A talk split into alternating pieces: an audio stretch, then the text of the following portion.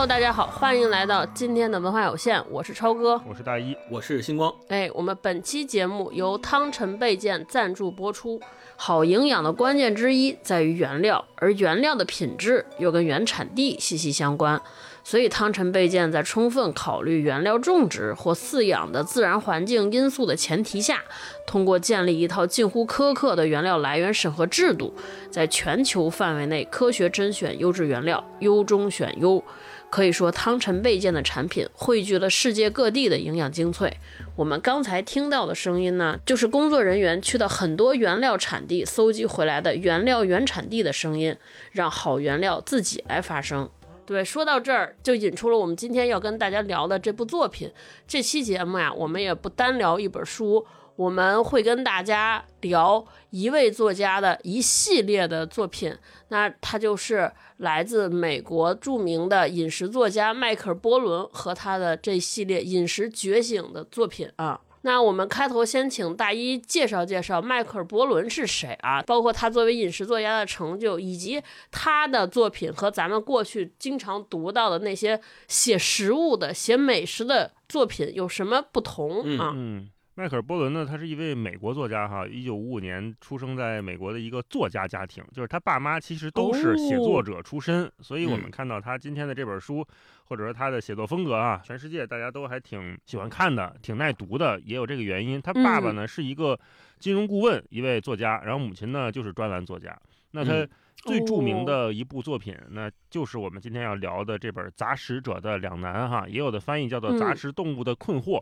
嗯，我们也可以一会儿节目里面重点展开聊一下，看看我们到底是困惑在哪儿哈？怎么就困惑了？是，对。迈克尔·波伦呢，他除了作家身份，还有另外一个身份，他就是伯克利加州大学的科学环境新闻项目的主任，所以。你看这两个身份，其实比我们看作家可能更具体，就很明晰的说明了两个问题啊，对应着来，一个是他关注的领域还是环境科学，另一个是他是。作为一个媒体人，他去写东西的风格有点类似于新闻调查式的走访体验、思考提问，然后最后得到答案，是特别像非虚构，其实就是个非虚构 啊，嗯，那对，这也是我觉得。他整本书哈，《杂食者的两难》，还有他的一系列作品，让全球这么多读者看起来非常流畅的原因，他满足的是一套非常成熟的新闻采写结合学术研究的模式在创作。那关于这本书的部分，可能一会儿我们再谈，就是为什么他，呃，一本写美国玉米，我们打引号说美国玉米泛滥的书，哈，美国玉米种植的书。可以成为全世界的畅销书，甚至长销这么多年，它一定不是单纯的在写一个地方性的饮食或者一个国家的饮食的事情，它肯定是触及到了更大的问题，所以大家这么多年一直愿意看嘛。那说回迈克尔·波伦呢，他的作家身份呃很显著哈，是美国最著名的饮食作家之一，嗯，而且是走科学口的 啊，他的很多作品都拿到过詹姆斯·比尔德奖。这个奖其实挺有意思的，可以跟大家介绍一句，这奖干啥的呢？呃，这个奖就如果是关注美食这个领域的朋友哈，可能都知道这个全球性的奖项，俗称是美食界的奥斯卡，呃，有很多的分支细分项目。你看我们说奥斯卡电影有什么最佳影片、最佳导演，然后各种男配、女配是吧？有各种各样的细分的奖项。那他这个詹姆斯·比尔德奖其实也有各种细分的奖，很多元。就光餐厅和厨师这一个大类的奖项。你们猜猜，就大概有十一项全国性的奖项，包括什么杰出餐厅、杰出主厨、杰出餐厅经营者，甚至还有杰出面包师、杰出侍酒师，还有杰出酒吧会计。我看到这个奖项的时候，我觉得这也太细分了。对，酒吧会计，我就想知道他们是怎么评这个杰出酒吧会计的。而且 这个奖项的权威性，尤其是在美国，可能还真的不亚于米其林这个评选标准对餐饮界的影响。而且它又因为不是一个单纯的美食评鉴。所以被很多人广泛的关注。那这个奖是九零年成立的，那自然就是为了纪念这个詹姆斯·比尔德了啊。詹姆斯·比尔德也是一位美食作家，也是老师，呃，被叫做美国的烹饪院长。嗯，是一个零三年出生、八五年去世的老人家。最为人称道的成就之一，就是他这个人开创了电视烹饪节目，哦，是他第一个在电视上做饭的人，我们可以这么粗暴的理解啊。所以，我们今天看到的很多美食片儿，甚至我们很多自媒体创作者在看的时候，其实是沾了詹姆斯比尔德的光啊。对这个奖呢，詹姆斯比尔德奖，因为我刚才说它也不是一个单纯的美食评鉴的奖，这也是为什么我们说迈克尔波伦他能跟这个奖产生关联的原因，就是最早就是这个奖把美食和料理图书奖结合在一起，九三年设立了新闻奖。九四年扩大到了媒体奖，九五年新增了餐厅设计奖，一直到二零一八年还进行了一次大改，增加了很多的包容性，尤其是来对抗这个行业的种族和性别失衡的问题。嗯，这是一个看上去是一个比较与时俱进的奖项，大家都可以关注一下。是的，我们作为食客，或者说我们作为一个。单纯的爱吃的人，可能对平时最熟悉的就是米其林的评选了。但是这个詹姆斯比尔德奖，它不光是颁给厨师和餐厅，也涵盖媒体、出版领域。我们看历年的这个获奖名单啊，刚才我说了，就是餐厅和厨师领域有非常细分的，甚至细分到这个酒吧会计、会计、会计都有奖 啊。他这在其他的领域里面，除了什么厨师、餐厅老板。还有一些我们平时看不太到的身份会出现在这个美食评选的领域里面，比如有电视台的制片人、有记者啊，还有动物权利活动家等等等等。它是一个哇，兼容并包的，非常综合的。对，所以回到我们今天说的这个介绍的这位作家迈克尔·波伦，他是零七年的获奖者，同年跟他一起获奖的还有一位作家，也是老板。啊，叫做何塞·安德烈斯，是一位餐厅老板，也是一位人道主义活动家。所以你看，就是在同年的评选当中，他的关注的平衡性还是跟着时代的大潮在走的哈。嗯，为什么我们说他是这个美食界的奥斯卡？这个分量还是相当重的。它不光是一个说这儿特好吃啊，这儿特别符合某种评价的系统工业的标准，它不是这样，不是单纯的这么一个。可能也许我们今天聊完《杂食者的两难》这本书，大家就会跟我们一起哈意识到说，他确实值得这个奖。那除了美食界对迈克尔·波伦的认可以外，新闻领域，呃，迈克尔·波伦也有很大的影响力。他是零九年《新闻周刊》评选的十大思想领袖，然后一零年是美国《时代周刊》的全球百位影响力人物。嗯啊，那我们看他的书，这本书我觉得对他的介绍的身份，其中有一个还挺准确的一个，算是比喻吧，就是说他更像是一位热爱田野调查的美食侦探。对，这一下 就把他从我们听前面描述可能比较偏学术性。比较偏冷酷无情的这种呃写作状态解脱出来了。其实他本身写的也很好玩，甚至还有点小幽默。对，那你说这个热爱田野调查的美食侦探，首先我们能感觉到他确实这个人对食物有极大的热情，甚至可以说是热爱。是的。其次，我们也发现他热爱美食，热爱的不仅仅是追求口腹之欲，不是追求饕餮，而是因为他热爱的是一种追根溯源的追求。啊，我觉得他一直在挖掘一些东西，他一直在通过一个问题去细分出若干问题，再去回答这些若干问题，直到体验了这些问题，甚至去解决或者是受挫了，他才反推回来说，那我能从那个一个一个的细分的问题中得到一个怎样宏观的答案？他很擅长把这些复杂的问题讲清楚，这也是我觉得他接受过新闻训练的，呃，接受过环境科学知识背景的这种。优势吧，因为我们有的时候你说去写一个东西，它很容易陷入比如抒情啦，或者说讨伐了，或者批判了。那其实他并没有那么强的，我觉得没有那么强的预设立场哈。就回到我们今天聊这本书，他一开头就提出来一个贯穿了整本书的问题，就是我们正餐应该吃什么？嗯，这个问题你不光是问他，问当地的美国人，还是问全世界的人，这跟任何的文化宗教就没有关系，这是一个适合所有人。的问题，因为人人都得吃饭，对呀，所有人都得吃饭，所有人都吃正餐，那我们也可以，所有人都把它按照自己的逻辑拆分成若干个子问题。比如说，你可以理解它是健康方面的，比如说我们该吃什么才健康，我们就会继续再追问说，那什么是健康？健康的定义是谁来的？那健康和商业的关系又是什么？这每个人我们都可以从中去思考。这可能也侧面回答了我前面说的这个问题啊，就是为什么迈克尔·波伦的这几本书在这么多年依然畅销？基本上就是。每一个不光是热爱美食的人、研究美食的人，甚至是对社会学的人类学感兴趣的读者，都会从中得到，就是他想去探寻真相的那个过程，那个作为侦探一样的过程是很有趣的。嗯嗯嗯，是是是，就迈克尔·波伦的书和咱们过去读到的，一想到美食的那种刻板印象类的书，有特别特别大的阅读体验上的不同，嗯对它更像是一次新闻调查，对吧？然后这可能也是我第一次读美食书局没有感觉到馋，哦，甚至觉得有点辛苦。对，所以他的书其实有点像我们在读社会学书，它只是以食物为切口，然后变成一个在讨论整个社会形态发生的变化，以及他把食物这个事情放在更广阔的呃生物链的这个角度里边来探讨。然后看完之后，哎，你就觉得很有启发。比如别人是老饕，我觉得迈克尔·波伦特别像极客。哦好研究。对对对，研究这些，哇，这食物怎么来的，什么种的啊？它是嗯怎么被运到我们桌上的？对他都会研究这个，还挺有意思的。是，对，而且我觉得嗯他让我看起来特别舒心的，就是他没有陷入那种盲目的文化封闭当中，就他非常嗯开放。嗯，他写的这片种玉米地，你不光是墨西哥人能看懂，中国人能看懂，美国人也能看懂，然后中国人也能理解他在那个农场里面的生活，他去摘鸡蛋，他去给这草地堆肥，然后他最后那一张我也特喜欢，就是他自己如果想去采集一顿饭的话，他会遇到哪些困难，哪些东西他吃完确实吐，确实恶心，这些都是 所有人共通的东西。这也是超哥说的，就是为什么看完这本书就没那么饿，我们还是觉得，哎，有有科技有时候可能也挺好的。是是是。接下来我们让星光给大家简单介绍一下这个迈克尔·波伦，刚才大一老师提到的《杂食者的两难》讲了什么事儿，以及迈克尔这一套系的饮食觉醒系列到底都在说什么？嗯嗯好像还不只是书，哦，对对对，然后它里边的第二本书啊，被奈飞改编成了纪录片儿。这纪录片儿其实我们在 B 站也能看，也是拍的。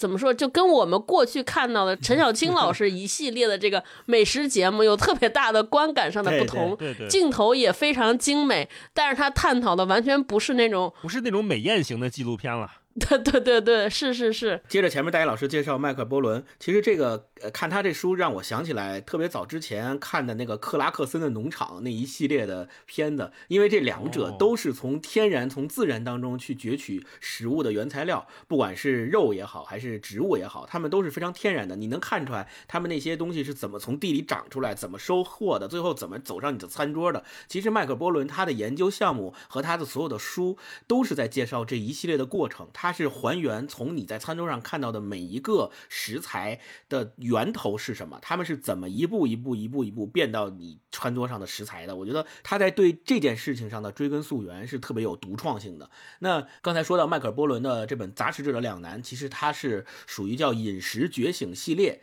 这么呃一套书里边的其中的一本儿。呃，这套书是中信出版在二零一七年的五月到八月期间出的。那我们看现在来看这个《饮食觉醒》系列，它是说从饮食简史到好好吃饭，要重新夺回我们作为使者应该有的健康和幸福，这是它整个的一这套书的大主题。那按照出版的顺序来看呢，我们可以发现它每一本书其实讲的本质上都是同一件事儿，但是它是用不同的角度和层次来阐述它的观点的。比如说，按照出版时间的顺序，我们说这一套书里面的第一本叫《吃的法则：经典日常饮用手册》，它这本书里讲的就是它给了八十三条关于怎么样去好好吃饭的法则，比如要在自然界中寻找甜食啊，不吃含有五种以上成分的食品呐、什么晚餐要喝一杯葡萄酒啊之类的这种。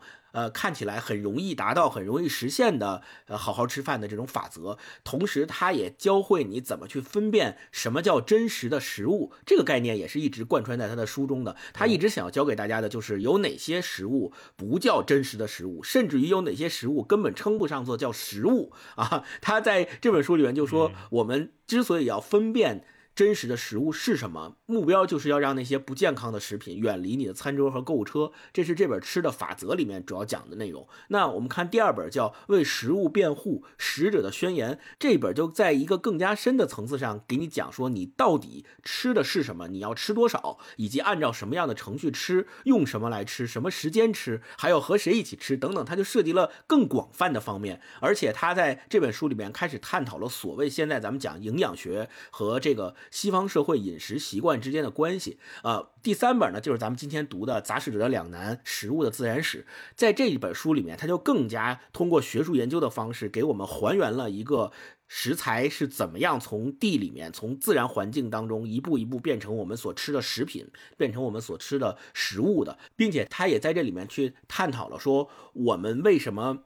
作为一个杂食动物，在现代社会越来越发现，在吃东西这件事上面临两难的问题。最开始的时候，我们的两难是这东西吃了会不会有生病，会不会毒害我们？会死？对，人类会分泌要分辨这个，这个是人类面临的两难。但是你会发现，到现代社会了。有更多的两难，是吃有机的还是吃无机的？吃野生的还是养殖的？吃肉还是吃素？就算是吃素，你是吃纯素，对对吧？还是吃乳素？还是这锅边素？对，这都不一样。还是鱼是的，素是的。那这种两难，相比较于原始时代，人类去分辨哪些食物有毒和没毒，可能会更难，更加的让你不知所措。嗯这个时候，麦克伯伦就告诉我们说，那他以田野调查的方式去走访了这些农场啊、牧场啊，还有食品加工厂，包括超市，一路。跟着这些食材追踪到我们的餐桌，就就像大老师前面说的，像一个美食侦探一样，去揭开了现在的所谓现代食品的面貌，然后告诉我们说，人类作为一个杂食者，我们到底要吃什么，揭示了这个答案啊。那他的第四本书叫《烹》。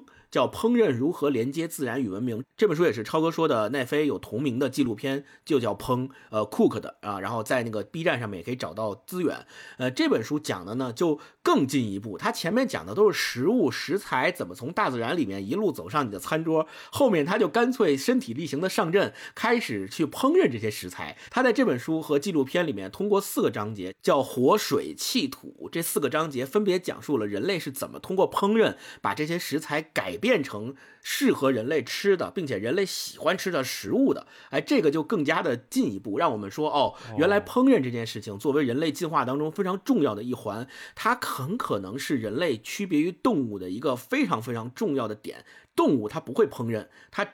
你像人类在最远古的时候，也只是茹毛饮血，吃生的，对吧？直接喝血。那人类学会了掌握了火，掌握了水、气、土这些元素的对食物的改造之后，人类就开始了学会烹饪这种高级的技术，所以它可能才成为了现在我们所说到人类。这个就是它在它这个烹和。烹的这个纪录片里面主要给大家讲述的，就他发现烹饪这件事情不仅可以塑造人类的身体和心灵，还同时维系着很多方方面面的关系，比如说你跟家人的连接，你跟自然环境的连接。然后最后他通过这本书和纪录片告诉我们，我们还是要尽量的能够自己做饭的时候就自己尽量去尝试做饭，不要把做饭这件事情交给。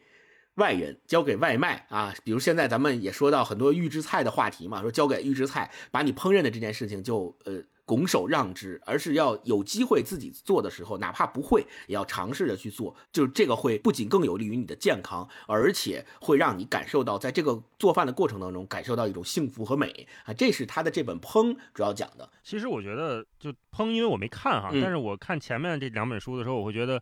嗯，迈克尔·波顿他提供的是一种知情权，他并没有特别主动的去告诉我们什么是好的，什么是不好的。嗯，他对就像星光说的，就是我们作为这个人类啊，从杂食者就分辨这东西能不能吃，会不会死那种特别分明的两难问题，已经进化到面临一些极其丰富的，就是繁杂的，我们甚至搞不清楚怎么回事儿的两难的问题。对，是，刚才说的这一系列的名词哈，尤其是这些名词，呃，我觉得迈克尔·波伦他在解这个书里面他也说了，就是让他非常的困扰、困惑，到底什么是。是好的、健康的这事儿，我们每个人都不会有一个正确答案，跟嗯我们当年面对这个这人类老祖宗面对生死的时候那个选择是完全完全不一样的。对对对，你可以认为这个健康，这个适合你，你也可以认为这个不好吃，这个我不要。这种选择可能它越来越交给到了每个人的抉择权手里面。嗯，嗯但是我们做决定有先前一步的条件，就是你得知道这件事情是是怎么发生的。对，对，我觉得他提供的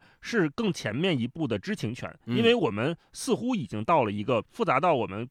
不可能知道你桌上的这一一盘菜到底是从哪儿来的这件事情，我们一度以为我们是搞不清楚的。嗯嗯嗯，可是迈克尔·嗯波伦通过他的写作，甚至是看起来没有那么复杂的抽丝剥茧，他把这件事情给我们讲清楚了，从嗯种玉米开始，对吧？甚至为什么大家都种玉米开始，这件事情掰扯清楚，这个让大家获得信息的。这种书写，我觉得是这几年很少见的，就也很少有人这么有耐心去做这件事情。没错，如果是没错，呃，换一个语境，我们可能会说，你这个是不是为什么什么背书啊？你是不是拿了哪儿哪儿钱呢？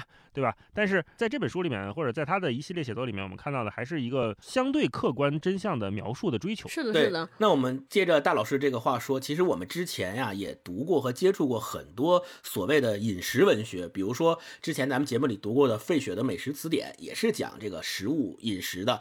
还有道长特别有名的《味道三叔》，还有包括我们也特别熟悉的、写的特别好的《鱼翅与花椒》，这些其实都是讲饮食的。那咱们今天读的迈克尔·波伦这套书，到底跟前面所读过的这些特别著名的饮食类的书比有什么不一样呢？其实我们读了，大家就会发现，首先第一点，迈克尔·波伦他自己是研究者，他就是研究这一套东西的，他本身就是比较擅长于用学术研究、田野调查的方式去给你抽丝剥茧的展示食材这一路是怎么来到你的。餐桌的这条书路线，所以它本身在书里面三分之一是有关这方面的科学，是比较硬的东西。那另三分之一呢，就讲它会。同时穿插自己的故事，还有他人的故事，比如他去牧场啊，他去农场啊，去采访这些农场主和牧场主，去了解他们的故事和他们的生活是什么样子的，呈现给你。这是他可能是新闻记者的那一方面的呈现。然后最后三分之一呢，是从社会学、人类学，还有包括历史，甚至于性别的角度的分析，这三者结合到一起，成为了波伦他写作这套书以及他的特别的写作风格。他这三部分各自呢都很精彩，而且是穿插进。行的，它的材料安排的也比较张弛有度，就是你读起来呢，既有是那种深度，你但是呢又不会像读那种学术研究的著作一样特别的。艰涩也会给你穿插一些小故事，然后他自己分析，甚至于像大佬说的，还有一些小幽默在里面。所以读他的这些书，就像是他一边在跟你做饭，做完饭俩人坐一个桌上吃饭，吃的时候他就给你说我这这个菜的食材是从哪儿来的，他就该给你讲这些事儿。你跟着他讲呢，就一边聊天一边吃，既享受了这个口腹之欲，又能够。得到这后面的这很多知识，从这个天文地理啊聊到哲学，就这个感受是非常明显的。嗯，刚才超哥提这个问题，就是我觉得他和我们平时看的这种美食大类的作品有什么不同？你看刚才星光举的这几个例子，还是偏人文社科的。这几年提到美食的时候，我们肯定以我们这个观影的经验来看，如果你说我要立项拍一个美食纪录片。对吧？那所有人都会说，那你跟《舌尖上的中国》跟那个沸腾的火锅有什么区别？跟人生一串有什么区别？对，所有人都会拿他们作为一种我们看待美食世界的标杆或者是尺度。这种尺度化是会让我们丧失一些其他的视角，对吧？对，这种尺度化有的时候会带来，有的时候。可能偏单一的视角，我们会想说，那还有没有别的尺度来看待美食，看待这件跟每个人、跟所有人类息息相关、每天息息相关的事情，对吧？回到这本书，或者说他的这几个纪录片，我觉得它首先不是那种 food porn，就我们见过太多华丽的视频了，那种慢动作 拍面粉，对吧？撒糖霜旋转，然后黑暗的背景打光，那松软的可以弹起来的那种广告一般的对美食的描述。当然，我们说这种。美食产生的奇观，嗯，是因为媒媒介的发达，我们拍摄技术的进步，甚至手机都可以拍，这是一个很好的事情。对，这个没有任何问题。只是说我们在追求过于华丽的食物的视频的同时，是不是真的有在在意食物背后它的来历是什么？嗯啊，那这种内容，同样，如果你只是一个追求像很多自媒体发的这些内容的这个短视频，十几分钟做一个菜，然后边上摆一个动物，呃，这种这种视频号，你发完之后。大家看腻的可能性是相当大的，同时，它可能也代表着某种就是非常局限的田园牧歌式的小确幸。就我们能看到这种对生活状态的描述，我们看很多日系的我们很喜欢的文艺作品，确实是通过食物来表达主人公对生活的态度的。但是我们说今天这本书它并不是这几类作品啊，前面这几类作品我们看的时候也很开心，也很爽。嗯。其次呢，就像我前面也说过，他不是写一些看上去就非常厉害的食材，潜台词就是说，你看我厉害吧，这我都能吃上，这我都能做出来。这种炫耀，在我们看迈克尔·波伦的书里面，甚至是去这种炫耀化的。他跟咱们一样笨拙，不会做饭，从零开始学。是是是的，就是我就想说，如果我站在那，我可能做的跟他差不多，甚至我还能做的比他好。这是我们看迈克尔·波伦的很多东西的时候的感受。嗯，这种低姿态或者说这种保持敬畏和谦虚的状态是。他一以贯之的一种写作风格，他没有因为说我要写一个特别名贵的食材、特别贵的，只有全世界只有这一点十个人能吃上的东西，我去写一个它。对，他没有带这种猎奇的心态。嗯，他也不是地方的美食志。当然，地方美食志我们也说它有自己独特的价值哈。只是说我们今天聊的这个书，它是更广泛接触广泛人群的这么一个作品。那它是什么？就刚才我们回应，刚才像星光说的费雪，我觉得也是一个非常好的放在一起做对比的作家，就是我们。看上去费雪的一系列作品，比如《吃的艺术》《如何煮狼》，看上去是主题的确在写美食，写一顿饭怎么做，一顿饭怎么吃，我是跟家人吃还是自己吃。但是你感受得到是费雪笔下，尤其是《如何煮狼》那种作品，他写的是战争背景下的一个关于美食、关于食物和人之间关系的这么一本书。它不是仅限于我去描述某种美食，它嗯是在讨论我们和这个世界最亲密的关系。如果是通过食物这个媒介来带来的话，我们应该如何看待它，嗯如何处理它？嗯嗯论美味，费雪里面。他那个食谱里面的很多餐，我们也可能不一定真觉得好吃，对对，对甚至不一定能顺利下咽的。尤其是战争时期的那些对，嗯我们都看过他那个食谱，其实非常的简陋。我们当下你可能都不会选择这样的食物，但是这种不好吃不影响他因为通过写实物成为一位伟大的作家，嗯成为一位成功的拿到终身成就奖的作家。对，这个是不管是费雪还是迈克尔·波伦，他们在写作的时候给我们的一种新的视角。这也是所有我们平时看惯了那种极其艳丽鲜艳的视觉的华丽的这种描述影像和文字之后，我们可能会觉得，哎，有时候看看这种我们打引号说朴实无华的东西，也会给我们一些新的感受。嗯因为他写的是人性，因为他写的是战争对人生活的改变。那回到我们今天说的这本书《杂食者的两难》这一系列，表面上可以看上去他是如何去体验生活，对吧？他去农场里面种玉米、杀猪、打猎什么的都可以，他准备一顿饭。但是我们从他的表达，从他的思考里面，就是能明确的感受到，他写的不仅仅是这些，而是他在问。现代化给我们带来的改变究竟是什么？嗯哪些是不可抗力的？哪些是我们获益的？哪些是我们是可能失去的？然后我们应该如何理解这些变化？那至于说你如何判断，你如何取舍，这可能是每一个读者自己会问的事情。他并没有在书里面给出一个特别明确的答案，说我觉得这样就一定不对，这样一定要被打倒，或者这样一定是我追求的。当然，他也展示了，比如说展示了大企业是如何运作的，如何对，高效率的喂饱全世界人，嗯这是一种方式。嗯同时，他也展示一个小农场，一群原教旨主义者，他们现在在公园里面，在那个中央公园里面自己 种地，自给自足，过得也相对窘迫。这种生活他也会写出来。那么，我们选择看到什么，选择去。相信什么，去选择什么样的生活，这个不是他在处理的了，嗯他就不管这个嗯了。我觉得他的这种边界感保持的相当好。你比如说，他一开始就举一个例子嘛，他说，呃，美国面临的全国性饮食失调的问题，就是过去几年，我觉得不光是美国这个地方，可能全世界都在接受这样的挑战。你就就问咱们三个，咱们三个人的饮食习惯这几年是不是你都能明显感觉到有迅速的变化？嗯如果我们仅仅以咱们这个短暂的三四十年人生来看，可能这十年、这十五年都产生了剧烈的变化的话，那我们以人类尺度再去观看，呃，最早的这些种玉米的人，阿兹特克人，对吧？和现在 二零二三年、二零二四年的当代人，他们的饮食已经产生了翻天覆地的变化。嗯我们能说出来的，比如说我们这一代人就更少在家做饭了，外卖啊外卖对更方便了。嗯那这几年讨论刚才也说了，预制菜中央厨房，这些都是非常当代的问题，在影响着每一个人的饮食和健康习惯。嗯那这些东西它好不好，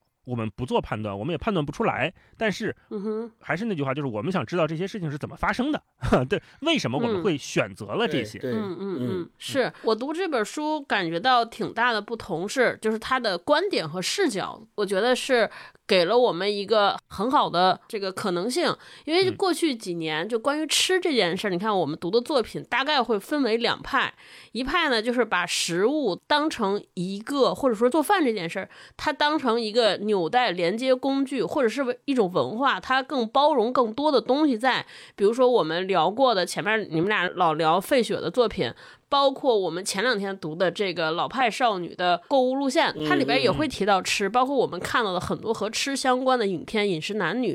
那尤其对于我们中国这个有美食文化的国家，有饮食文化很博大渊源这么一个国家来看，就做饭或者吃这件事儿，它显然不仅仅是吃进嘴里的一个东西这么简单，它讲的很多。包括饮食男女文化，是的，是的，讲的是家庭关系。就是你会觉得饮食这件事儿，它是更高深的，它是一个非常包含了各种内容的这么一个大词儿，这是一种观点，对吧？然后另外一种观点呢，就比如说我们经常在刷自媒体也好，甚至看的另外一些书，它就把我们的食物简单的分化成了一些营养元素，对吧？比如说我们吃的肉，它其实是蛋白质加上一些东西，然后这些人就一直在宣扬说，啊，我们吃饭的时候大家要注意看这个配料表。我们去超市进行任何一项食材选购的时候，对，要看这些乱七八糟的东西。所以就这个菜，就是我们每吃的一餐饭，在这个时候就被简化成了一些算式和公式。嗯，对，所以有的时候我觉得我们可能也面临这样的两难，就是吃饭这件事到底对我意味着什么？我是要充分摄取这些营养，让我活得更好、更健康，同时更苗条，对吧？然后还是说我变成我去走这个文化的路线，让吃饭这件事情让它变得更有意义。嗯，这是两难的选择。那今天看迈克尔·波伦的书，你会发现说，哎，这两种视角，比如说那个文化这个，其实对我们来说更熟悉，但是也更传统，这个历史更悠远，而且对于我们今天生活在当代的现代人来说，你就会觉得，哎，好像这个东西正在离我们远去，是我们上一辈儿人在追求的，我们这一代人也想，但是好像很难。比如说我们现在年轻人会做饭的人都没有几个，对吧？对，就没法再操持出这么复杂的，像《饮食男女》里边那些大餐。嗯对，另外呢，我们好像每个人又都走在这些在看卡路里、在看热量，然后对再看这些营养元素的 这条路上看的。越来越多。你嗯想，我们爸妈早年的时候看。那没有超市的时候，就是拿起这个鱼看看新不新鲜，拿起这个菜看看水不水灵，对吧？问问这个卖菜的大姐说：“大叔，你这这什么时候的菜？”那再往后，再几年，可能我们小时候有了超市之后，我们再去超市看到的是看生产日期生产日期、保质期。对，嗯你拿起所有的东西，你翻开底下看的是那个保质期什么时候到期，然后我再往那个货柜里翻一翻，说那个保质期有没有更更近的？对对对，就是 更新鲜的，是不是在里头？对嗯我翻那个，然后再过几年，你发现我们看的除了保质期之外，你还得看有多少卡路里，嗯有多少 K 千焦啊。那可能嗯再往后，我们看的数据就变得越来越多，越来越多。没错，这就回到刚才超哥指出那个问题，就是我到底在干嘛？嗯我到底在吃什么？对啊、对，没我到底是在吃什么，是还是在防着什么呢？嗯是是是，所以今天迈克尔·波伦这本书，他好像采取了一个更加中立的立场，他既没有给饮食一上来就赋予那么宏大的意义，对，然后同时呢，他好像也对这种极致的在把饮食化作成卡路里和化作成营养元素配料表这件事情，也觉得哎。好不是很对，似乎，但是他也没有直接给答案，他就是在追问。我觉得，哎，这是一个挺好的思考。当然，在书的最后，他其实也没有一个给我们一个明确的呃解决方案啊。对，其实他自己也试来着，说那我不不吃那些，我自己做一餐行不行？结果发现太狼狈了，又狼狈又费时间，而且他尤其是找盐 那个，他也承认说肯定也不好吃，确实不行，味道。甚至还容易食物中毒。是是是是，那接下来我们会走向何方？我们的饮食到底是什么？我觉得这是每一个人留给我们值得思考的一个挺好的问题。嗯，那我们接下来就更深入的聊聊这本书，因为这本书就我们前面一直在说，它不是那个特别美轮美奂的写美食的文字，我们就今天在这个精彩片段分享环节，我们就不给大家念里边的原作内容了，我们就跟大家分享分享，就是看完这套书里边，比如他提出的哪些观点、哪些理念，哎，我们觉得很有意思，是我们之前没有想到的，嗯咱们一人找一两个跟大家分享分享、嗯啊嗯。好，那我先来，我就先分享一下我对这本书里面他的那第一章写的那个事实。任何人读这本书，可能都会被这个事实所震撼，就是会发现对于玉米的滥用这件事情是非常严重的。他的研究背景当然是建基于美国的这个环境，但是可能因为全球的影响力。导致我们中国可能也会面临同样的状况。就是他说关于玉米这件事情，我之前是从来没有想过的。我们从玉米里面得到的东西是如此的多，很多想都没想过的都是由玉米转化来的。他在书里面就形容美国人是叫长着两只脚的玉米，说这个形容已经生动的展示了就是玉米在美国人生活当中占据的这个位置啊。他就说，因为美国政府总是补贴农业，那他的那个补贴的形式就是谁种玉米我就给谁钱，你种别的呢就拿不到这钱。所以很多美国农场主都选择一窝蜂的种玉米，他不在乎说是我是否有规划。市场价，对，对于我来说，只要你给我补贴，我就种玉米，那对我就是好的。所以你会发现，美国很多的农场都在种玉米。这个时候就是怎么办呢？玉米就发现淤了，量太多了，这么多玉米，人吃、牲畜吃都吃不完，怎么办呢？哎，这个时候。高科技就发挥作用了，它就可以把玉米转化变成别的东西，比如说。它可以转化出来的糖浆可以替代蔗糖，然后玉米呢也可以变成食品中的各种添加剂，比如我们熟知的这种人工色素啊、稳定剂啊、甜味剂啊，都可以从玉米中出来。而且最关键的是，我发现不仅可以变成食品，它还可以变成原料制造牙膏、化妆品，可以变成制造这个垃圾袋清洁剂的原料。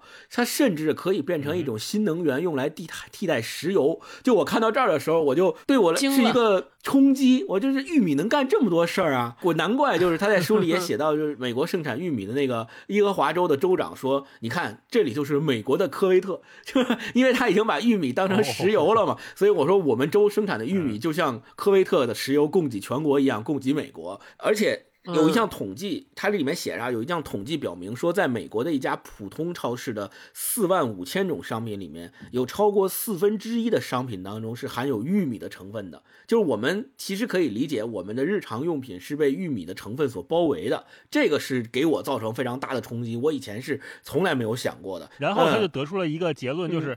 人类其实是被玉米驯化，对对是，这些都是玉米的阴谋啊！对，是我看到这儿的时候，我就说，哎，我以前从没想过这件事情。通过他的实地走访调查和这个对这一个链路上面的这个从玉米怎么最后变成你餐桌上的各种东西的，我才知道说，原来围绕在人类身边的一直是这些东西。还有包括比如说，呃，那些玉米吃不完怎么办？廉价的玉米会被加工成这个饲料，喂给鸡和牛吃。但是呢？喂鸡会更好，为什么？因为人类已经研究出来了，鸡吃一磅的玉米会长一磅的肉，但是牛吃两磅的玉米才长一磅的肉。人类已经开始用这种非常非常精细化的这种精算的方式来计算这个工业生产，包括农业生产在内的一切事物了。我们就可以想见，我们的很多食材就是在这种精密计算还有大规模工业化生产的条件下变成今天这个样子的。啊，所以这个是我没有想到的。我觉得就养牛养鸡就正常养就完了，没有想到后面还有这么多知识在这里面。这件事情还给我挺大冲击的，这是第一点啊。顺着玉米，我我补充一个啊，就是刚才星光说这玉米，我就想起一个好玩的事儿，就是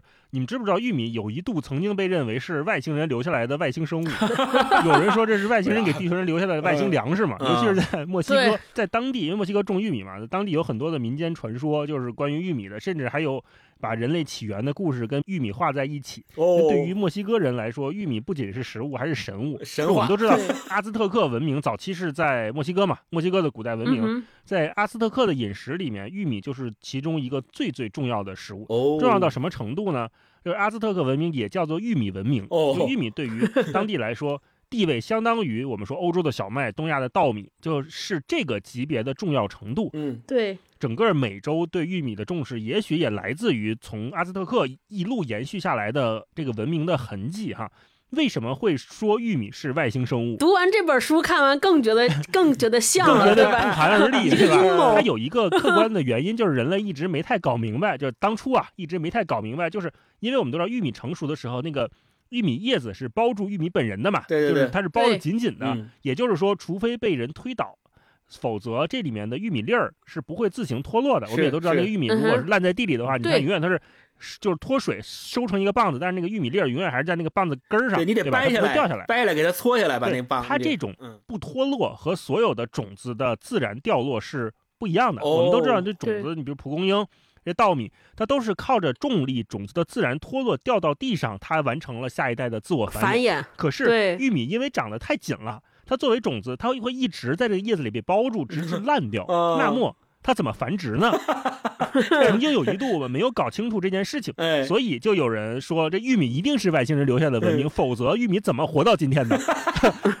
当然，后来就是这个书里面也说了啊，就是是墨西哥当地一种叫大除草的植物进化过来的。那这本书也就是就说到玉米的进化的事儿。但是我觉得前面这一段很有意思，对，就是你看玉米，它既和我们。就刚才金光说，超市里面四分之一的东西有关系，同时它又延伸到了阿斯特克这种古文明时，应该是十四世纪还是十六世纪，就更早吧？啊，这个古文明的时期，那然后顺着还有都市传说，就玉米，其实我们 也许有的时候低估它了，就它不是一个我们买了两个在电饭锅里蒸一蒸就吃了的这么简单的东西，它伴随着人类历史的。演进也好，文明的变化也好，商业化进程也好，甚至民间传说都有它的参与。嗯，那这种参与，甚至我们是刚才说，人类有可能就是被玉米驯化的，玉米太好使了，嗯我们才是玉米的工具啊，对对对是我们让玉米 繁衍到今天的，对吧？对那我们怎么看待玉米呢？这特别好玩啊！是是是，嗯，嗯是是是嗯，我在这本书里边对这一章节印象非常之深，以至于那天晚上铁锤说煮两根玉米，我就再没有吃，你知道吗？犹豫了，犹豫了，我不是犹豫，我非常斩钉截铁的没有吃。我就寻思，这每天咱们吃的饭里边玉米也不少，对对对，还至于专门花钱买玉米吗？没必要，没必要。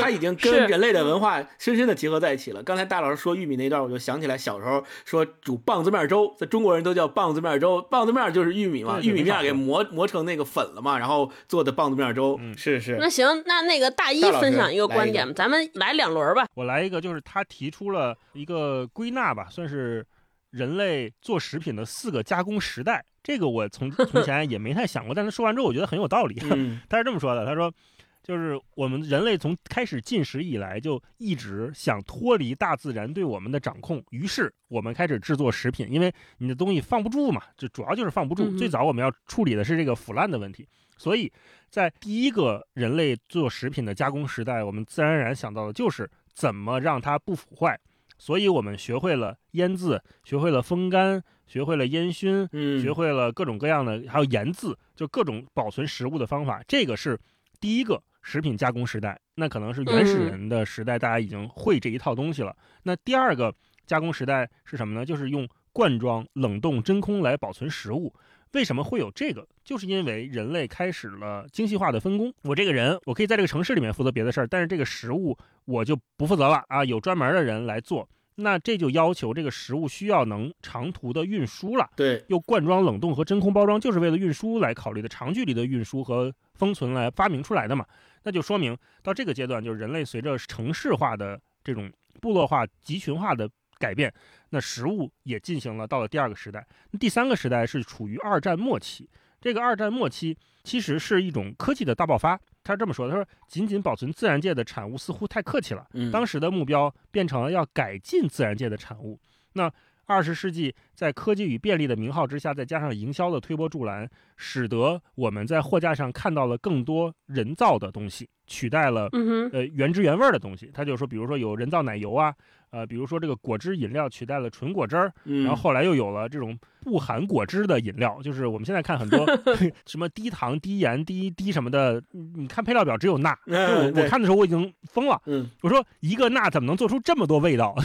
所有的是号称零糖、零脂、零卡的那个，你不管是气泡的，还是什么茶饮，还是什么咖啡，你翻开，就是百分之三的钠。嗯，我说哇，这怎么来的？这凭什么？这个那是什么东西？我已经不能用我的科学，就是上中学时候那点科学文化知识来解解释了啊。所以就他说，到了第三个时代，就是二战末期啊，就我们开始做人工的各种东西，用奶酪酱取代了奶酪，用合成鲜奶油取代了鲜奶油。嗯同时，这块儿又说到玉米了，说玉米在前两个加食品加工时代已经受益颇丰了，因为玉米非常适合罐装和冷藏。到了第三个时代，就是我们开始做人造食物的这个时代，玉米更是按他说的就是大放异彩。大放异彩到什么程度呢？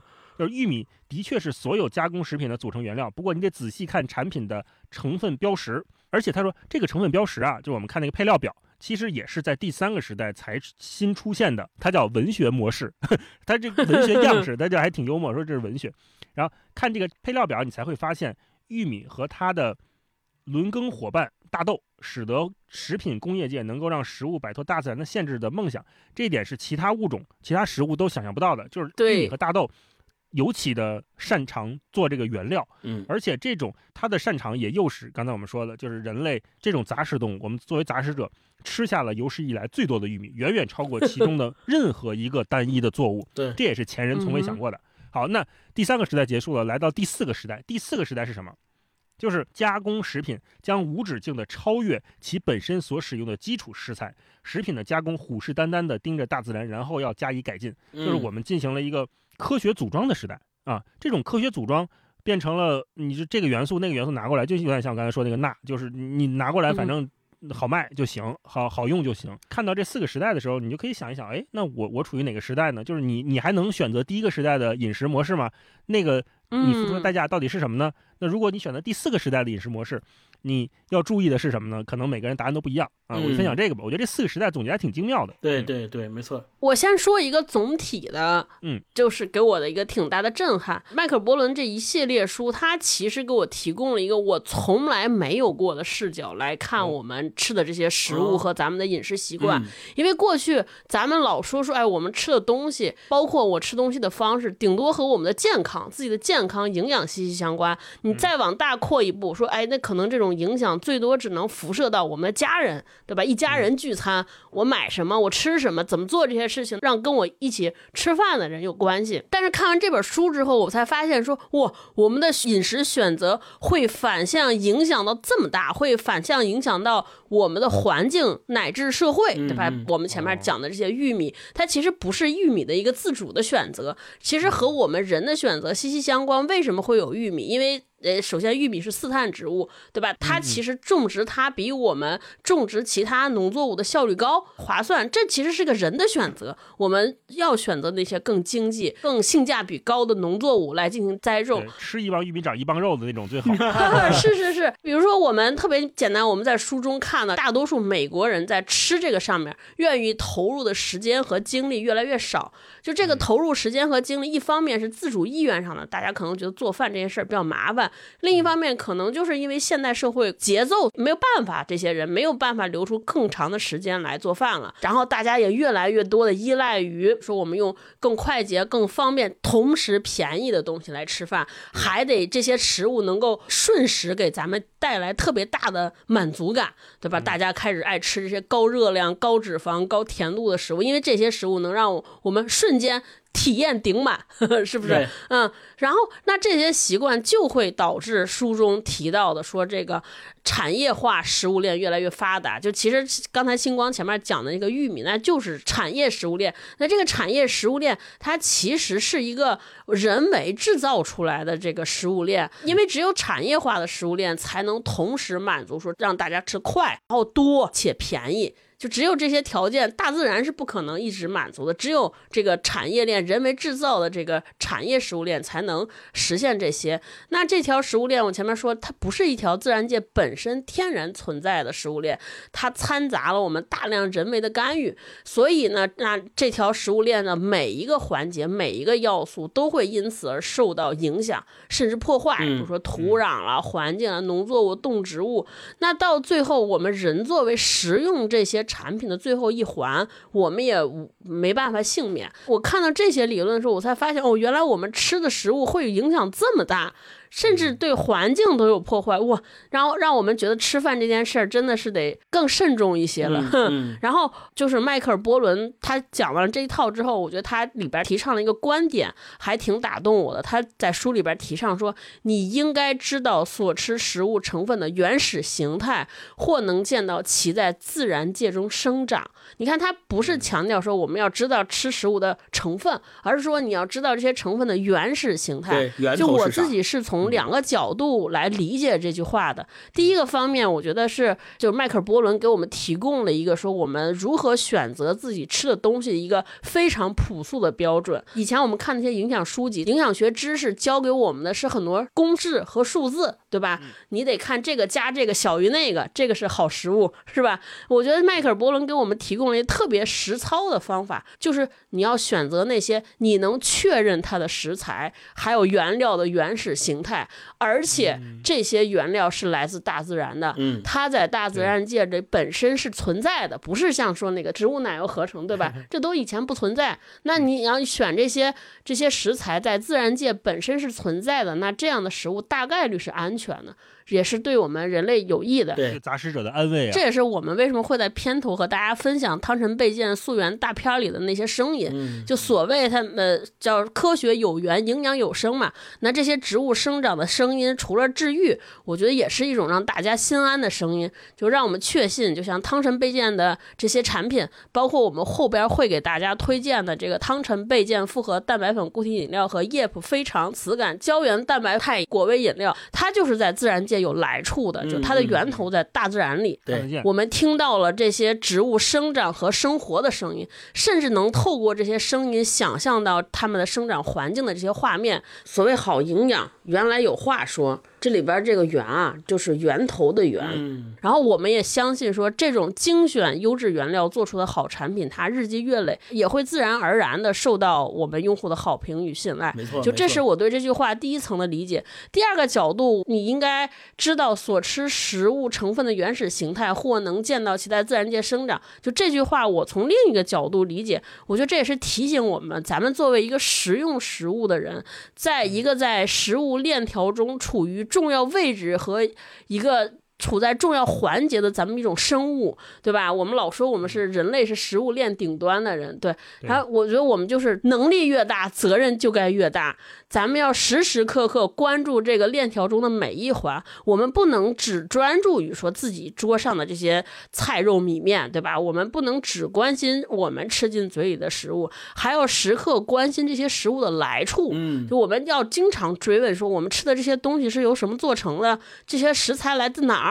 它们如何生长？他们又是如何被送到我们的身边和餐桌上的？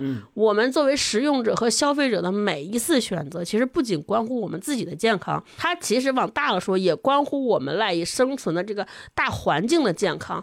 因此，我们要不断审视我们自己的餐饮方式，为我们。家人的健康和包括我们为我们生存整个环境要做出正确的选择，嗯，对，这就是我看这本书的感觉。那我们再说一轮吧，好，还有什么细致的观点让你们觉得哎？还能这样？对，给我冲击也挺大的。第二个点是，他在 Cook 的那本书里面，还有纪录片里面，他提出了一个特别鲜明的观点，就他认为烹饪是决定人类进化到今天这个程度非常重要的一环。因为我们以前在初高中的时候学生物课，我们认为劳动是人类区别于动物的最显著的特征。然后，但是迈克尔·波伦 单独工具对迈克尔·波伦单独把这个烹饪这件事情提高到了一个更。更加高的位置，他是这么推论的，我觉得也挺有道理的。他说，首先人类跟动物之间，他对比了杂食者像人类和单一食物的这些动物之间的区别。他说，单一食物的只吃少数几种食物就能取得所需的一切，而且它们的消化系统就会因此变得特别的稳定。这样的话呢，它们进化之后的结果就是这些。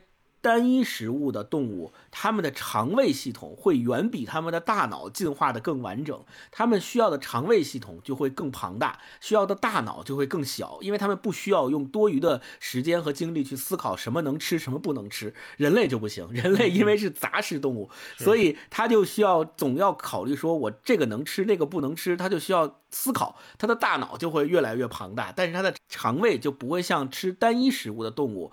那样发达，这个是基础。然后紧接着呢，人类为了能够从更多的食物原料当中获取营养，就学会了烹饪。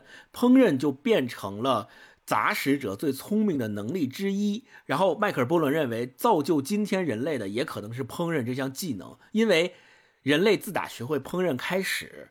人类就可以让食物变得更容易消化，因此早期人类通过烹饪，它能够从动物和植物中获得的能量会大幅的增加。所以他说，一百九十万年前，人类大脑的体积啊开始有一个暴增的过程，然后同时期。远古祖先的那个牙齿、下颚和消化道都开始缩小了。你看，我们之前看那个大猩猩和那个原始人类的那头骨的化石，你会发现原始人类的那个头骨啊，它尤其是它的颧骨和它的下颚、下颚那个位置都特别的突出，呃，它的。脑子头盖骨那个位置反而会比现在的人类要小，那是因为他们当时还在茹毛饮血的阶段，还像大猩猩一样吃那些原始的东西。后来学会烹饪以后，尤其是用火呀什么的，开始烹饪食物以后，慢慢慢慢的，他这个下颚就开始往后往后缩，然后他的大脑开始长，所以嚼了嘛。对它的容量和就是相当于人类的形态，就在进化当中发生了进一步的变化。然后他在这个书里跟纪录片说到一件事儿，开玩笑就是体现他的幽默感的地儿在于，他就说，大猩猩一天当中要花很多的时间。不断的咀嚼它的食物，然后他就讲说，大猩猩花那么多时间在咀嚼食物上，怪不得它没有进化成人类，因为它没有时间想别的了，它就不断的在那嚼东西。就是人类仰望星空，是就人类 不用不用像大猩猩一样天天老在那嚼东西了，它吃东西很好消化，也很好摄取营养，所以它就可以把更多的时间用于别的地方，用于发展他们的文化，发展它的智商。这一点是让我觉得，哎，好听起来挺有意思的，而且好像还挺有道理的角度。是是是是是，嗯嗯，这点还挺逗。嗯嗯我分享一个也是我看挺好玩的，叫这个是超大分量的发明人这一段，就讲麦当劳的那个。有没有觉得自己被击中了？我被击中了，我被彻底的击中了。因为他说这件事情之前啊，我一直觉得超大分量这件事情应该是个天然的，就是我们去所有的店，尤其是快餐店都有中杯、大杯、超大杯，对吧？那我们非常自然而然的 以为一开始的设计就是这样的，而且我觉得那超大杯就是更值啊。对吧？那我从来没有想过，在一个没有超大杯的世界会是什么样。但是这件事情并没有很久，并没有很久以前，它只是大概就是二三十年的事情。它怎么说呢？是这样，就是八零年代啊，就玉米成为了可乐的原料，因为刚才前面也讲了，它可以为了消化多余的玉米，对对，为了消化多余的玉米，或者是两者都有吧。大家发现，就把蔗糖换成了玉米糖浆之后呢，汽水的价格下降了。大家可以喝下更多的汽水了，吃下更多的玉米甜味剂了，啊，同时饮料的价格也直线滑落。那值得注意的就是，在这说了哈，这个可乐公司并没有降低每瓶饮料的价格，因为这样做会压缩利润空间。想想看，多少人会因为便宜了几美分去买第二瓶汽水呢？不会的。这些公司有更好的点子是什么？加大容量。嗯，那既然 饮料的主要原料，呃（括弧玉米甜味剂）已经变得很便宜。为什么不让人们多付几毛钱买到更大瓶的汽水呢？对，汽水的单位价格是下降了，但是卖出的汽水也多了，这就是买的没有卖的精啊！是是，我看到这儿就是自愧不如。原本苗条的二百五十毫升的玻璃瓶可乐，换成现在的六百毫升圆胖瓶。现在自动贩卖机贩卖的大多是这种瓶装的可乐，但是这种大容量的发明人啊，还不是汽水生产商。这里面他提到另外一个人，这哥们儿也是个天才。嗯，九三年去世的一个人叫戴维沃勒斯坦。他一直都是哪儿呢？是麦当劳理事会的成员，是一个国际跨国大的快餐行业理事会的成员。不过他在二十世纪五六十年代呢，当时是他为一个电影院工作。那电影院我们都知道卖什么？卖爆米花、可乐。对，卖爆米花和汽水嘛，和可乐嘛。所以当时因为这些高获利产品啊，就是爆米花和可乐，电影院的。重要来源收入之一，对。但是现在我们都知道，因为大家对健康的各种追求，这个卖的少了。可是我们小时候，或者说再早几年，大家去看个电影，这都是标配嘛。我都是为了吃这个才去看电影的，小时候。对，甚至你还会去让那个店员盛爆米花的时候，你盛那个糖多的，对吧？看这块这个反光的亮，别给我盛那个太素的，不爱吃。这个人当时他就是在电影院工作，那他要提高这方面的收入，就是卖爆米花和可乐的收入，那。他想了一个什么办法？当时他为了提高销售，说提出了一个叫“买一送一日常优惠”的办法。但是他发现啊，这种方法不太好使。我买一送一，五折相当于还不好使吗？嗯，就没法让大家好像更多的去多买一瓶汽水或多买一袋爆米花。他们分析了原因哈，他认为说，如果如果买了第二份，消费者就会觉得好像自己很贪吃。那他就改变了一个思路，说如果我卖超大份儿 爆米花和汽水，有没有可能？就是我不搞买一送一了。我送的反而少了，因此就有了大桶装的爆米花和两千毫升的大杯汽水。我们有时候看电影院做营销，现在也也确实还有，比如看国外很多电影院也还有那个饮料桶，不是饮料杯啊，是个饮料桶啊。对对对。那里面可能就一升两升的饮料在那灌着，你不会觉得我拿那个好像显得我很贪吃，反而会觉得我拿着还挺气派的，很正常。但如果我拿两杯可乐。拿两杯爆米花放在手里，你会觉得好像哪里不太对劲。我好像觉得一个人吃两个，因为大桶的来的实惠哈。是是是。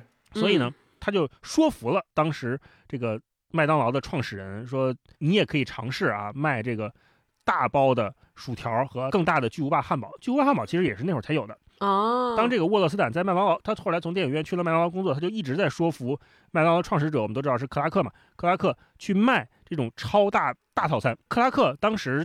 他也不太信这一套，就是说，如果顾客要买更多的薯条，我们可以卖第二包，他也可以买第二包，甚至搞买一送一都可以。那沃勒斯坦他的理论是什么？就是你作为麦当劳的顾客，当然想要更多，但是顾客不一定愿意再买第二包。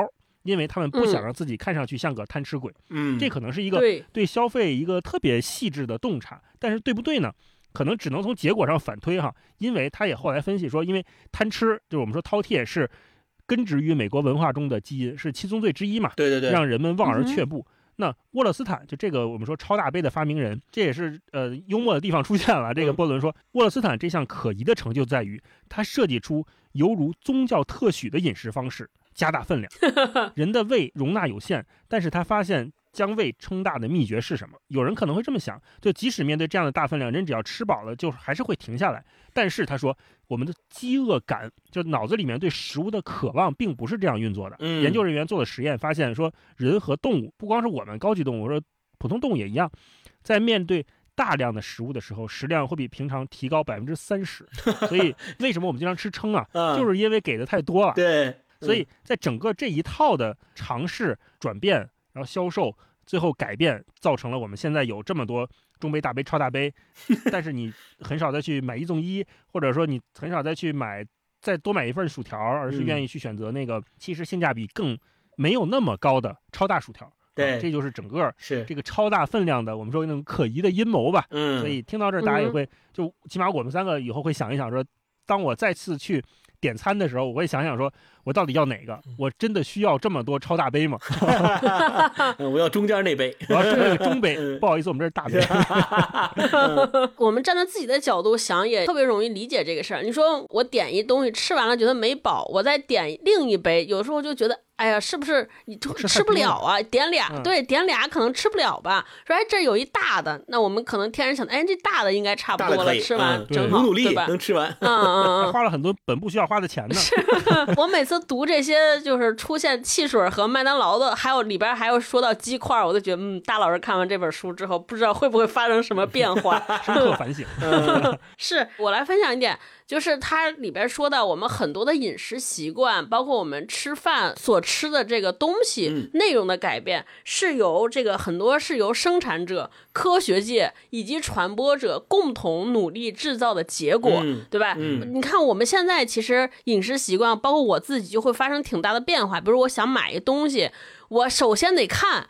上网查说这个，哎，吃这个东西我应该买买哪个产地的，得含有什么东西才会对，对吧？或者是它是更好的。比如我买苹果，我倒是买新西兰产的，还是陕西产的，还是新疆产的，更口味更好你。说买 Pro 还是买 Pro Max？啊，没有，这就是我们一个特别大的变化。以前我们只有在买手机的时候才会进行这种比量，但是今天我们开始买食物的时候也开始进行这种比量。嗯一开始我觉得这可能是我们的一个进步，对吧？啊，你看我都，我好像觉得是因为我的知识掌握的多了，但是读完这本书之后，你会发现我们掌握的这些知识，到底是我们真的是因为好学而变多的，还是由于 被迫。这个卖货的阴谋让你有了这些知识，因为你掌握的知识越多，最后导致的结果就是你其实，在选择上更困难。嗯对，也就是意味着你更需要一些所谓的权威的专家来给你那个最终的建议，你必须要寻求外界。人是书里边就说，想当年我们人小时候，比如说我们我们的爷爷奶奶吃东西的时候，我们根本没有这些，对吧？我们就是觉得今天想吃什么啊，然后或者甚至是菜市场今天什么便宜，什么什么东西多，或者什么东西新鲜，我们就吃了。你看我们长得也挺健康，挺好。但是今天我们所有的吃的食物的抉择，必须让位于很多的专家学者、嗯媒体。嗯没错这些人好像本身他们离我们的餐桌很远的。还有自我规训呢。是的，是的，是的，自律让我自由，我不能吃 吃甜食让我堕落。然后你再再往里倒，他讲了很多案例，就是比如说美国那个时代掀起了很多饮食风潮。一开始说研究说啊，你吃肉可能会跟癌症有很大的关系，对吧？结果过了几年，然后大家就开始纷纷不吃肉。就过了几天，大家会发现，哎，肉反倒是对健康好的，嗯碳水就化合物过去不行那个原理又颠覆了。对对对。嗯你看，是，你看这个就跟咱们现在面临的状况有时候也很像，对吧？就是老说专家说，今天专家说吃这个好，但是那个专家说吃这个东西不好。最好的建议就是建议专家不要建议。是是是，就我觉得这本书里边能把我们今天面临的这些两难抉择，它是怎么来的，为什么会变成这样，让我们有一个哎。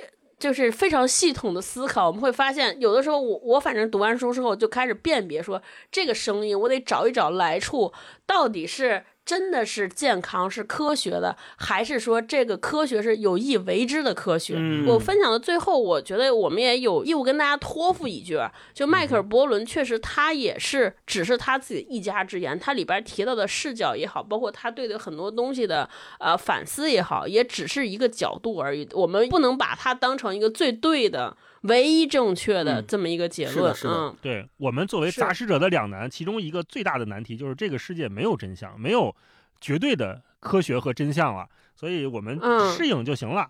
是，是是，接下来我们跟大家聊最后一个话题，就是我们现在经常听到一句话啊，叫什么 “You are what you eat”，、嗯或翻译成中文就是说啊，你就是你所吃的。嗯，其实这本书也多次强调这句话的，对对对，也多次出现了这句话，所以我想跟你俩聊聊，读完这本书之后，你们俩对于这句话有没有什么新的理解？我先说我我的理解变化，我以前不太理解这句话，我说，哎，你什么？你是你所吃的，这我对我爱吃面条，我也不是面条啊，我 对你这也太直白了。对，我不知道，我其实真是不知道这之间到底有什么所关联的，你可能是我和我被那个吃所吃的啥补啥那句话给耽误了。是是是，这面条也不补啊。嗯是，后来我读完这一系列书之后，我就开始觉得，哎，这可能是有道理的。因为你看，我们来定义说我是谁，其实离不开几个问题，就我来自于哪儿，我将去往何处，我现在的状态，其实就是这三个时态。那其实。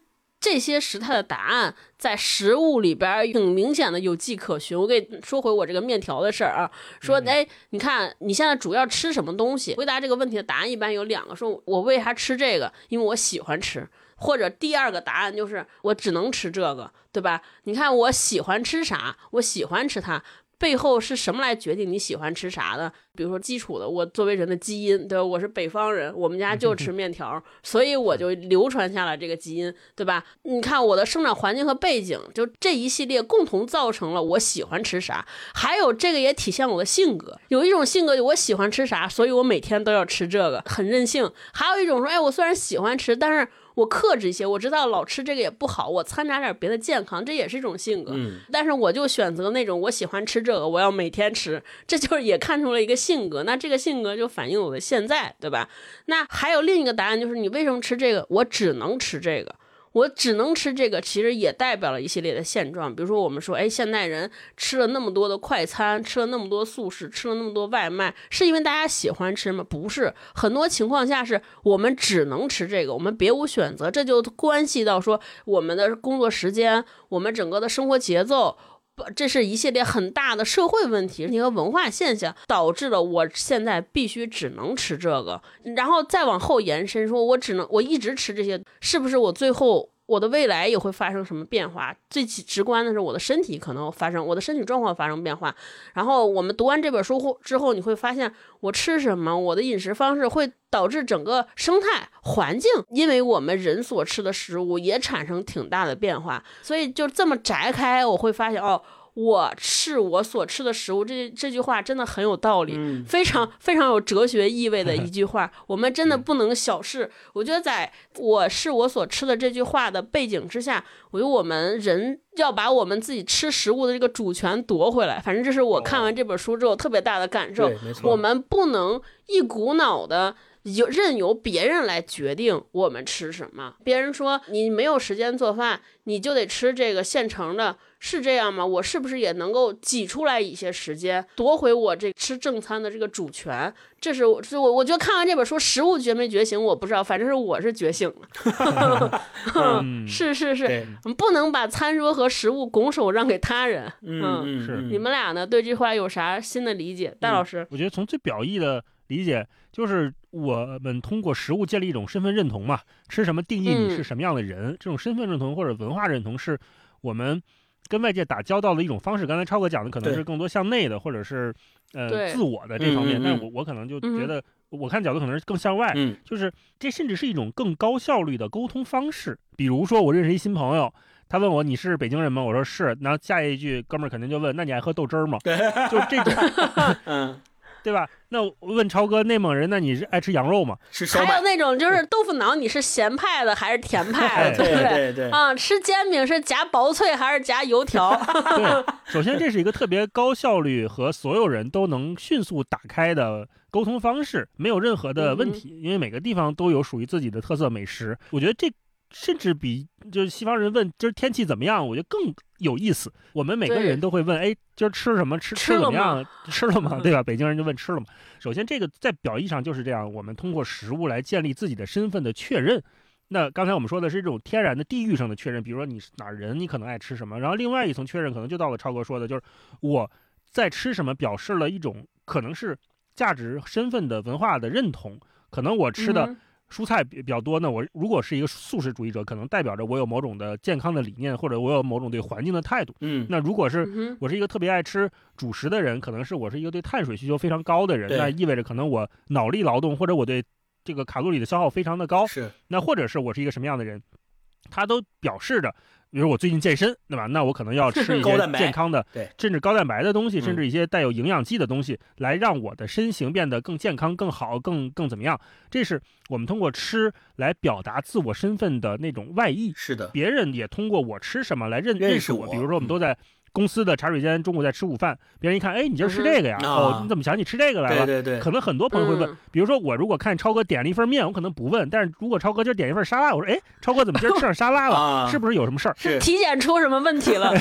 是 体检出什么？这就是我们认识别人，别人也通过这个来认识我们的一种社交方式，是是是是我们跟这个世界发生关系的连接的那个点，嗯就是食物，就是嗯 you are what you eat，你是吃这种食材的人、啊。那另外，我觉得就是通过迈克尔·波伦这本书，它还有另外一层含义，就是我们通过食物认识一个人，通过食物定义一个人之外，我们还可以通过你看待食物的角度和态度，从而更好的理解这个世界是怎么运行的。对，就像我们前面说的，这本书它不是那几类的美食书，不是那种完全讨好你的视觉、嗯讨好你的味觉的、对讨好你看上去，即便是看文字，你也会觉得极其的绝美和垂涎欲滴的书。它不是那种书，它更嗯是一部社会学的人类学的田野调查。它给我们的一个视角就是，我们是可以通过千奇百怪的途径去叩问各种各样的时代的问题的，即便是通过衣食住行这种我们看上去极其琐碎的事情，极其每个人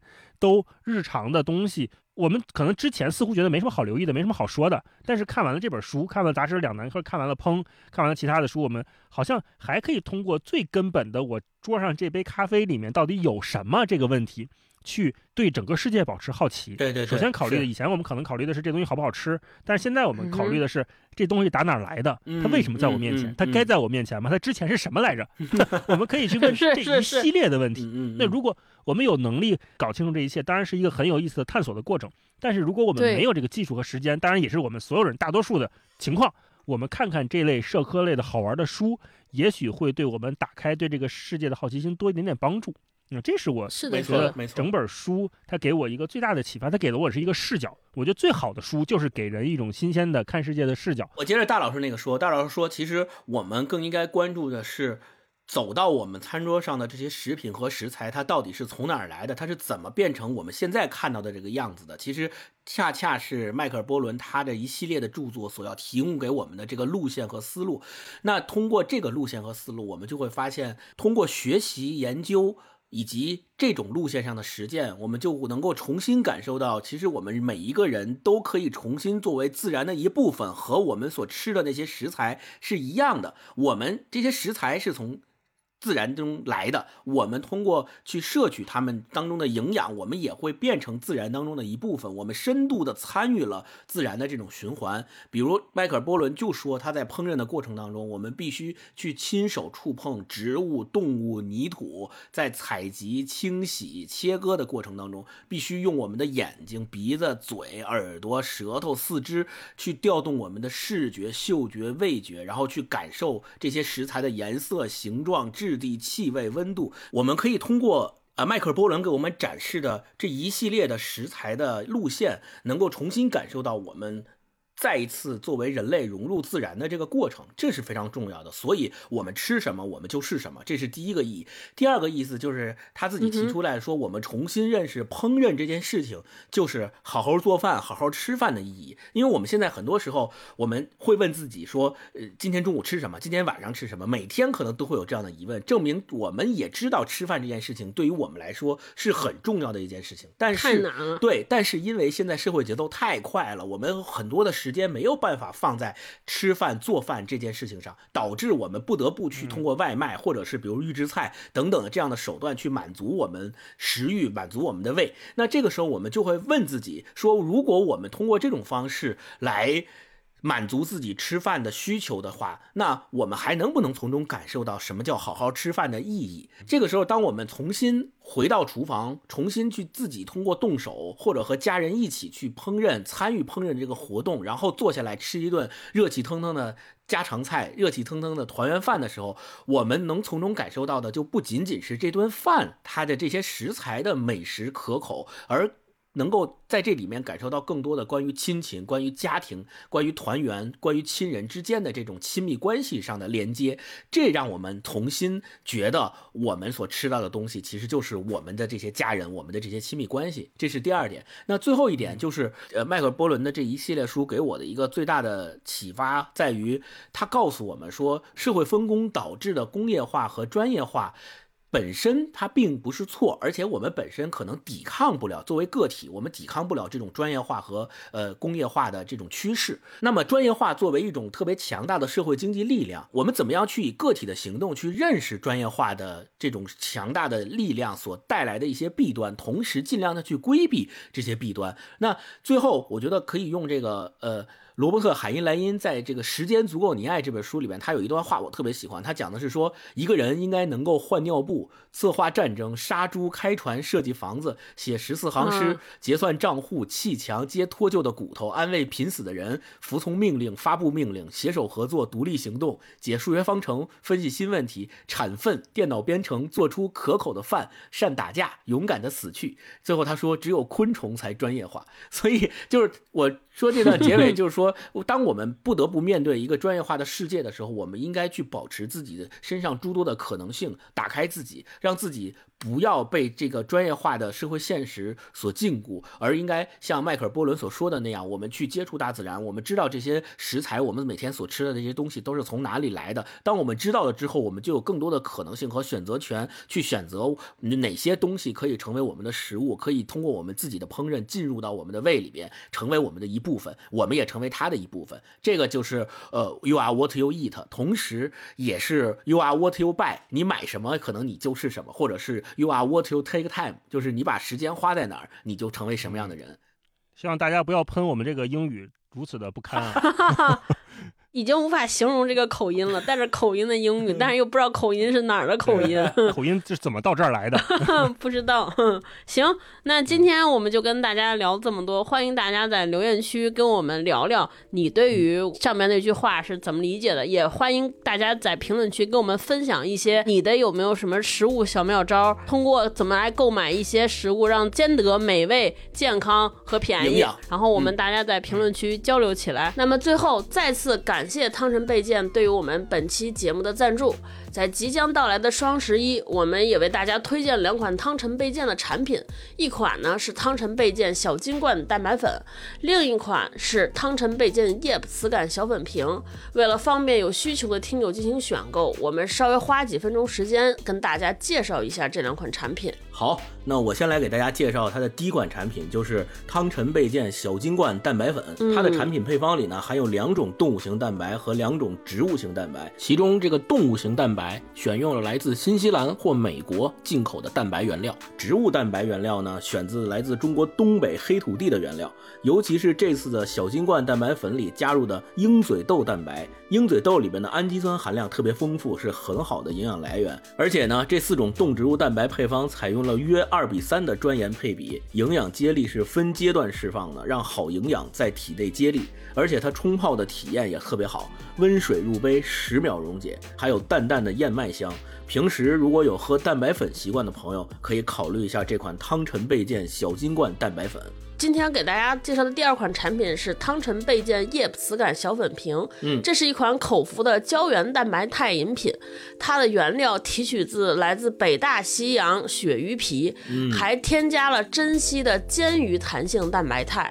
这个每两千千克的深海煎鱼中，仅能提取出零点一千克的煎鱼蛋白肽，所以它这个原料真的是优中选优。嗯，而且它零脂肪、零添加蔗糖、零雌激素。有需要的朋友可以点击 show notes 里的购买链接进行选购。那我们下周再见，好拜拜。拜拜